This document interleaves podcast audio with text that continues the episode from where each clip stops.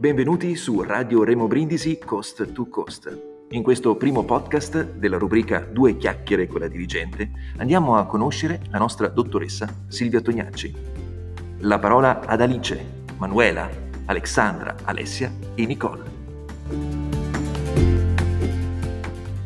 Perché ha deciso di diventare preside? Innanzitutto vorrei sottolineare che quello di oggi è il primo appuntamento di un'avventura quella della realizzazione della web radio, nata per ispirazione e forte desiderio di far conoscere, direi meglio rivelare, far scoprire a tutti l'energia di questo istituto, le straordinarie esperienze educative che proliferano nelle nostre aule.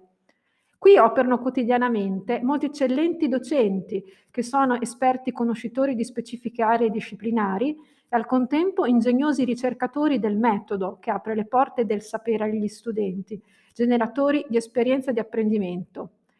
Credo fermamente e convintamente che la scuola, questa come tutte le altre, custodisca un patrimonio inestimabile di risorse e di inventiva.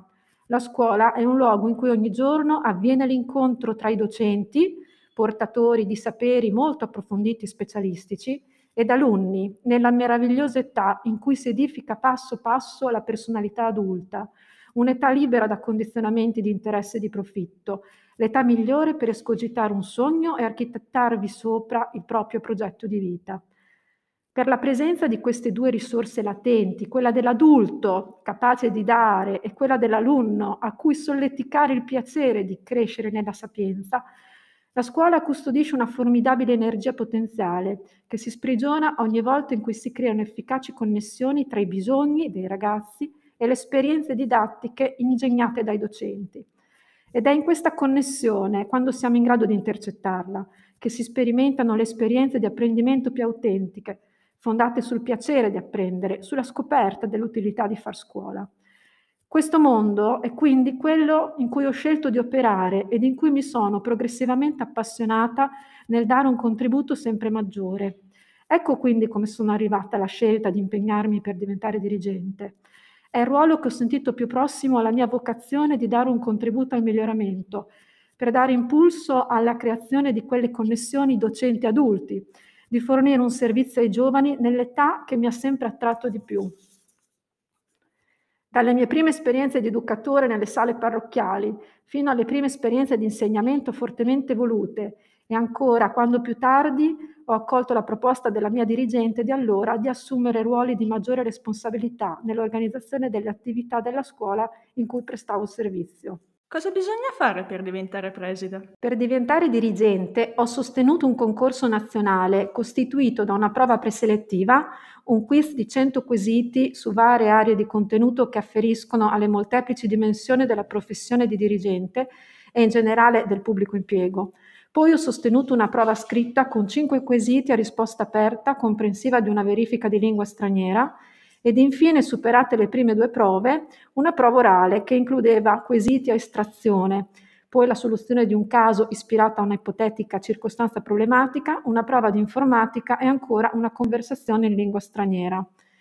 Infine si costituiva una graduatoria nazionale in base alla quale sono riuscita a trovare impiego nella mia regione di preferenza, che era appunto l'Emilia-Romagna, e successivamente è avvenuta l'assegnazione della sede di servizio. In che modo è cambiato il modo di lavorare dei dirigenti con il Covid? Questa emergenza rischia di sottrarci l'opportunità di fare programmazione a medio e a lungo termine. Tanto tempo viene necessariamente impiegato ad adattare il servizio alle varie disposizioni che via via intervengono, nel monitorare i casi ed interloquire tempestivamente con ASL ed enti locali. Grazie alla rete di collaboratori che mi affiancano, il referente Covid che risponde a un numero di telefono dedicato, la segreteria che effettua i monitoraggi, la vicepresidenza che cura le interlocuzioni con famiglie d'ASL, abbiamo costituito una squadra che fronteggia le contingenze senza trascurare di proseguire la fitta progettualità che abbiamo intrapreso e a cui non vogliamo rinunciare. In cosa consiste il suo lavoro? Le piace? È difficile. Il mio lavoro consiste nel cercare quotidianamente di contribuire al miglioramento del servizio, a vantaggio degli alunni che sono i primi destinatari, con l'ambizione che la ricaduta di questo miglioramento abbia favorevoli ripercussioni sul tessuto culturale, sociale e persino produttivo del territorio. Non dimentichiamo che a Remo Brindisi operano due istituti professionali ed uno tecnico. Formiamo ragazzi che in molti casi transitano direttamente nel mondo del lavoro e vi portano competenze il più possibile rispondenti ai bisogni delle imprese. Mi piace lavorare per contribuire all'edificazione di una scuola che sia al centro propulsivo di innovazione, mai autoreferenziale, sempre attenta e sensibile al contesto in cui opera, posta al centro di una rete a cui dà e da cui riceve impulsi e cura. Per arrivare a questo obiettivo credo fermamente che il mio ruolo debba anche consistere nel contribuire al benessere di tutta la comunità scolastica, alunni e personale, benessere che passa dalla trasmissione di valori di rispetto e attenzione reciproca alle persone e ai luoghi, che devono essere belli, di una bellezza che infonde il piacere di stare a scuola. Mi chiedi se è difficile. Certamente è una missione complessa perché l'interlocuzione è costante con molteplici attori a volte accade che le prerogative di alcuni siano in contrasto con quelle di altri e allora occorre la lucidità di trovare risposte ragionevoli che talvolta trovano fondamento nella normativa da conoscere e far conoscere e tante altre volte semplicemente nel buonsenso e nella ragionevolezza, nell'abilità di tessere relazioni ed intermediazioni. Come la fa sentire dirigere una scuola? Dal primo momento in cui ho varcato la soglia del Remo Brindisi, ho sentito una sorta di investitura. Mi sono sentita pervasa di un senso di gratitudine per il traguardo raggiunto, Dirigere una scuola mi consegna la responsabilità di tradurre in azioni le intenzioni e i propositi che sentivo da docente quando ho creduto di poter dare un contributo più incisivo alla mission che già sentivo di essere un buon educatore. Cosa ha pensato quando ha saputo che il suo incarico sarebbe stato a Rimo Brindisi? Sulle prime, a essere sincera, mi sono sentita un po' confusa perché non conoscevo questa scuola se non per sentito dire e perché in effetti dista circa 80 km da casa e non essendo disponibile a cambiare domicilio per non far ricadere sui miei figli la mia scelta di avventurarmi in questa nuova professione. Questa scuola non era nei miei pensieri. Proprio per la notevole distanza è arrivata come una frastornante ma gradita sorpresa, perché ho sempre insegnato presso un istituto alberghiero e non osavo sperare di poter prendere servizio in una scuola come Remo Brindisi, che ospita anche un indirizzo alberghiero.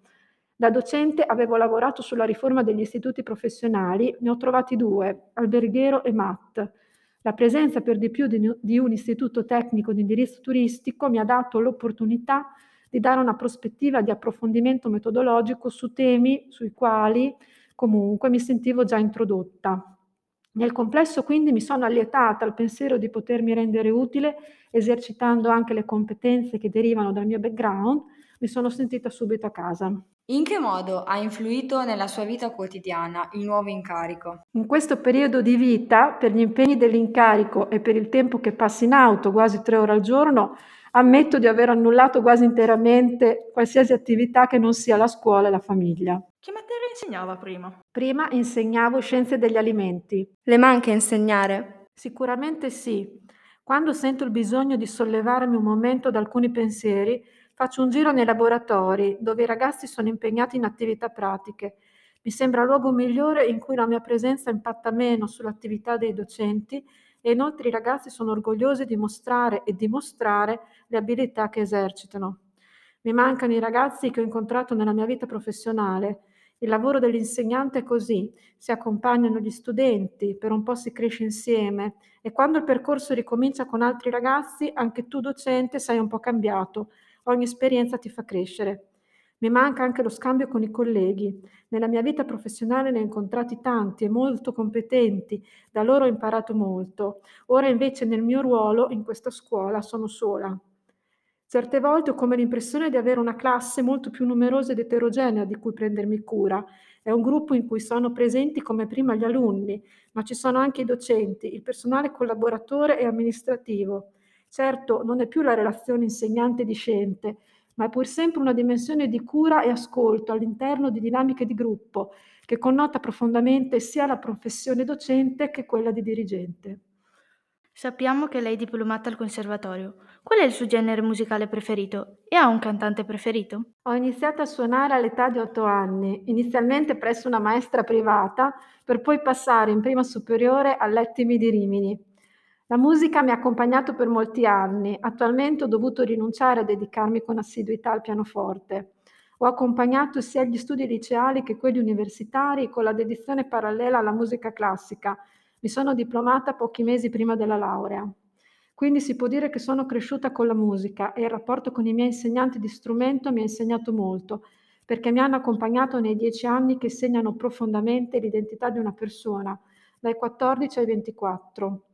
Se devo indicare un autore canta- e cantante che mi ha accompagnato in un percorso intellettuale approfondito, che rielaboro ancora, ogni volta che lo ascolto dico certamente Fabrizio De André, negli anni adolescenziali invece, come quelli di quasi tutte le signore della mia età, sono stata Fausti Giovanotti. Si descriva con tre aggettivi. Esigente, sensibile, riservata. Qual è stata la sua impressione la prima volta che è entrata nel nostro istituto? Nel nostro istituto, come ho detto prima, mi sono sentita subito a casa. Mi ha colpito la bellezza del luogo. Si capisce subito arrivando che conserva una storia luminosa. Mi sono compiaciuta di tanta bellezza, mi sono reso conto di quanti interventi si possono ancora fare per valorizzare al meglio le tante opportunità latenti qui custodite. Poi ho incontrato le persone che sono l'anima di qualsiasi comunità e ho capito che sarebbe stata necessaria tanta delicatezza per entrare per ultima in un sistema consolidato, eppure dovervi prendere parte con un ruolo per sua natura trainante. Nei fatti non credo di essere stata in tutti i casi così delicata come avrei voluto, perché sono anche persona molto concreta e in alcuni casi metto impito nelle azioni che mi sembrano urgenti e importanti, ma per pervenire a questo genere di bilancio è ancora troppo presto. Come è stata accolta nel nostro istituto? Sicuramente mi sono sentita accolta con rispetto. Sulle prime percepivo una certa curiosità, mi sentivo sotto osservazione, ma il lavoro e l'obiettivo comune di avviare l'anno scolastico ha trainato tutti in una collaborazione fruttuosa che ha ingranato in pochissimi giorni. Descriva in tre aggettivi la nostra scuola. Prestigiosa, vivace, preziosa e fragile al tempo stesso. Quali sono i suoi progetti per il nostro istituto? Nel nostro istituto, con lo staff, collegio docenti e vari stakeholder, ho già avviato moltissimi progetti importanti che hanno sviluppi pluriennali. Per cui quello che mi aspetto nel breve è di iniziarne a vedere i primi riscontri. Parlo ad esempio del percorso sui titoli marittimi, una partnership strategica avviata con il Comune di Comacchio, Comune di Goro, la Capitaneria di Porto, le associazioni di categoria e anche le scuole medie di primo grado. E mi piacerebbe molto vedere i primi alunni conseguire il titolo di marinaio motorista al termine del prossimo anno. Penso ancora al percorso intrapreso, di cui fa parte anche questa web radio, di approfondimento sulla storia dell'istituto, che mira ad accrescere la consapevolezza sulla funzione sociale assolta dall'allora istituto Einaudi negli anni 50. Da questo punto di vista, il mio grande desiderio sarebbe quello di riproporne il pregio architettonico, la cura dei giardini, il valore degli ambienti interni ed esterni. Dal punto di vista metodologico, complice la riforma dei professionali, Sto cercando di dare nuovo impulso all'adozione di un piano di studi coerente con le esigenze del mondo produttivo ed al contempo sto cercando di rendere ordinario l'impiego di metodologie didattiche innovative che siano accattivanti per tanti alunni a rischio abbandono e dispersione. Vorrei creare una scuola dove si praticano attività interessanti e piacevoli, che trasferiscano ai ragazzi il gusto dell'apprendere. Vorrei una scuola dove si concretizzano tante buone idee, frutto però di processi decisionali a cui prendono parte le proposte di molteplici interlocutori, si considerano gli interessi dei ragazzi ed al contempo si creano reali opportunità occupazionali. Per rendere questa scuola unica tra le altre, portatrice di connotazioni di tipicità del territorio e coerente con le esigenze di sviluppo, basta guardarsi intorno. Mari e valli sono solo qui una simile ricchezza. Ci sono pertanto tante iniziative in mente, dalla ripresa della scuola vela alle uscite in canoa, al progetto di valorizzazione turistica del patrimonio archeologico delle valli. Questo è un progetto affidato all'Istituto Tecnico dal Comune di Comacchio. Ad esempio, una delle attività che più incarna questi propositi riguarda il percorso appena avviato di ricercazione chiamato Dal mare alla tavola, con i ragazzi qualificati della pesca, caliamo a mare diversi tipi di reti, qui fuori a diverse profondità per compararne gli esiti e determinare considerazioni inerenti alle tecniche di pesca. Quindi mettiamo in opera i ragazzi dell'alberghiero per la lavorazione di questa sorta di mystery box, vale a dire il pescato del giorno, per cimentarsi nella preparazione di piatti con le materie prime del nostro mare. Questo ci dà la possibilità di ragionare su stagionalità, chilometro zero, meno di zero, qualità di prodotto, ecosostenibilità ed altre sfaccettature che tutte insieme definiscono il concetto di qualità alimentare. Mentre si fa e si opera, si apprende. Quale metodo di apprendimento più appassionante ed autentico si può chiedere a una scuola? Ecco quindi, i miei progetti vanno nella direzione di aiutare questa scuola a riscoprire e praticare i buoni valori che ne hanno caratterizzato la storia, una comunità che matura consapevolezza sulle proprie peculiarità e ricchezze e se ne avvale per diventare unica e incomparabile. Quali sono le attività Pricefish per i vari indirizzi? Il progetto Pricefish ha per motto pescare di meno, guadagnare di più, rispettare il mare Adriatico. È un progetto coordinato dall'Università di Bologna, adottato per implementare le attività del Polo Pesca. Mira alla promozione della cultura della sostenibilità ambientale declinata sul segmento dei mestieri del mare e contemporaneamente intende sostenere la produzione di prodotti ittici a valore aggiunto, certificabili attraverso marchi di qualità ecologica.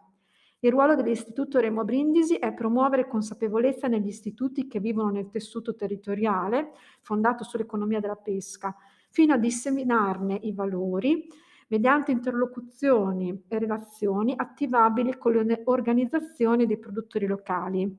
I tre indirizzi di studio intervengono sul progetto Pricefish attraverso specificazioni quali, in estrema sintesi, per il MAT, l'analisi e lo studio delle tecniche di pesca a basso impatto e della risorsa ittica locale.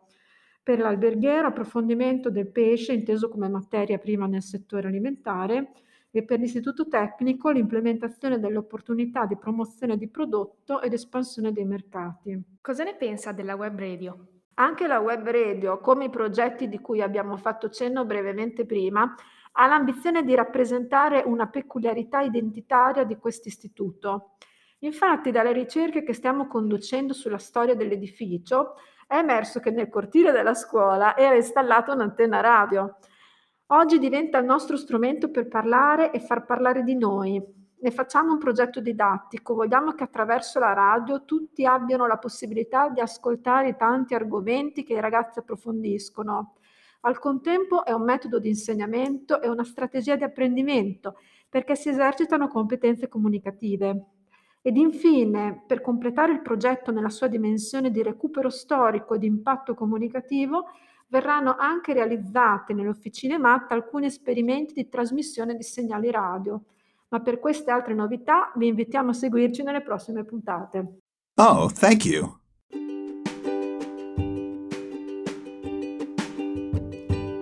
Avete ascoltato il primo podcast di Radio Remo Brindisi Coast to Coast. Un grande ringraziamento al nostro dirigente scolastico, dottoressa Silvia Tognacci, per la sua disponibilità e simpatia. Ai microfoni e in redazione Alessia, Alexandra, Alice, Manuela e Nicole.